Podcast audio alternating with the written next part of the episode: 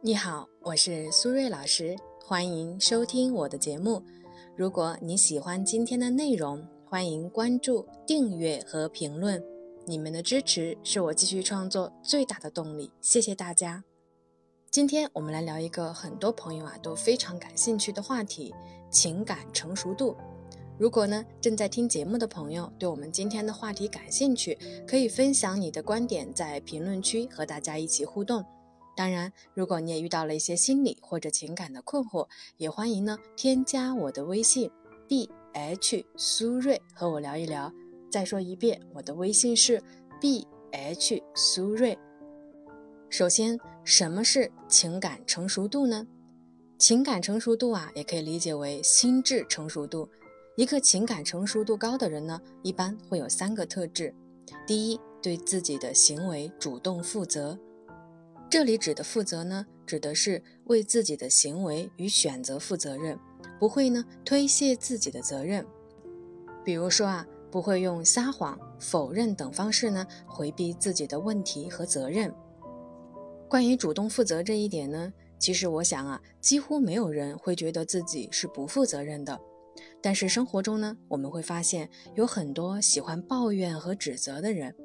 这些人呢，通常都是不喜欢承担责任的人，他们呢习惯性的把责任推给别人，本质呢就是回避了自己的责任。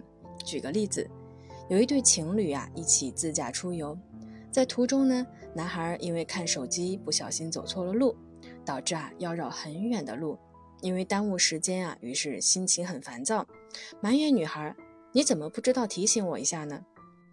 我要一边开车还要研究路线，你就坐在副驾驶上睡觉，什么都不用操心。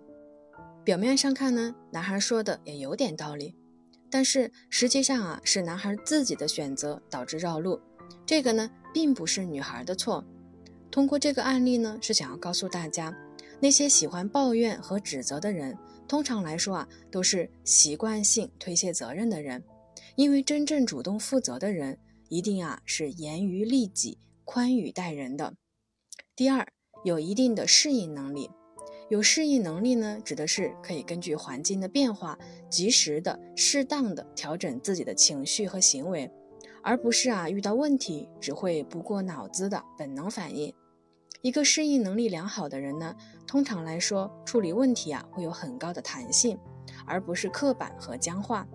比如说，当别人和自己的意见不一致时，有适应能力的人。会考虑多种途径来化解冲突，而不是呢非黑即白，只能在行和不行之间二选一。适应能力比较低的人啊，则可能被情绪所控制，一旦遇到矛盾和冲突呢，只会一味的讨好或者是暴跳如雷。第三，懂得给予和付出。给予呢，指的是在情感上并不只关注自己的期望和要求。也会为他人考虑，有同理心，可以体会别人的感受等等。付出呢，指的是不求回报的利他行为。举个例子，最近呢，在做情侣咨询的时候呢，遇到一个很有代表性的个案。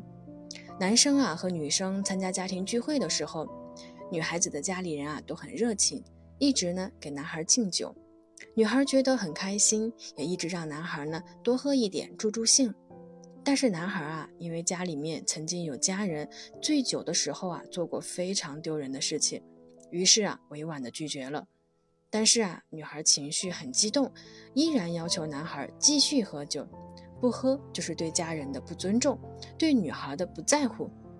女孩觉得男孩的拒绝太不给自己面子了，而男孩觉得自己已经很不舒服了，女孩呢却只考虑自己的面子问题，于是啊。当天聚餐结束，两个人就大吵了一架。这个案例中的男孩和女孩呢，各执一词，都觉得对方不爱自己。如果爱自己，就应该要为自己考虑。这个逻辑有错吗？其实也没有错。但是我觉得，真正的爱应该不是要求对方为自己考虑，而是啊，要为对方考虑。我们每个人的价值观都不一样。所以呢，看待事物的角度不同，在亲密关系中啊，了解对方的核心需求就非常的重要。女孩觉得男孩的表现是对自己和家人的不尊重、不重视，但是男孩觉得女孩的表现是咄咄逼人的，是对自己的不尊重。当我们把所有的问题都上升到尊重这个层面的时候，你会发现问题会变得很大。我们的尊严似乎大过了彼此之间曾经的一切。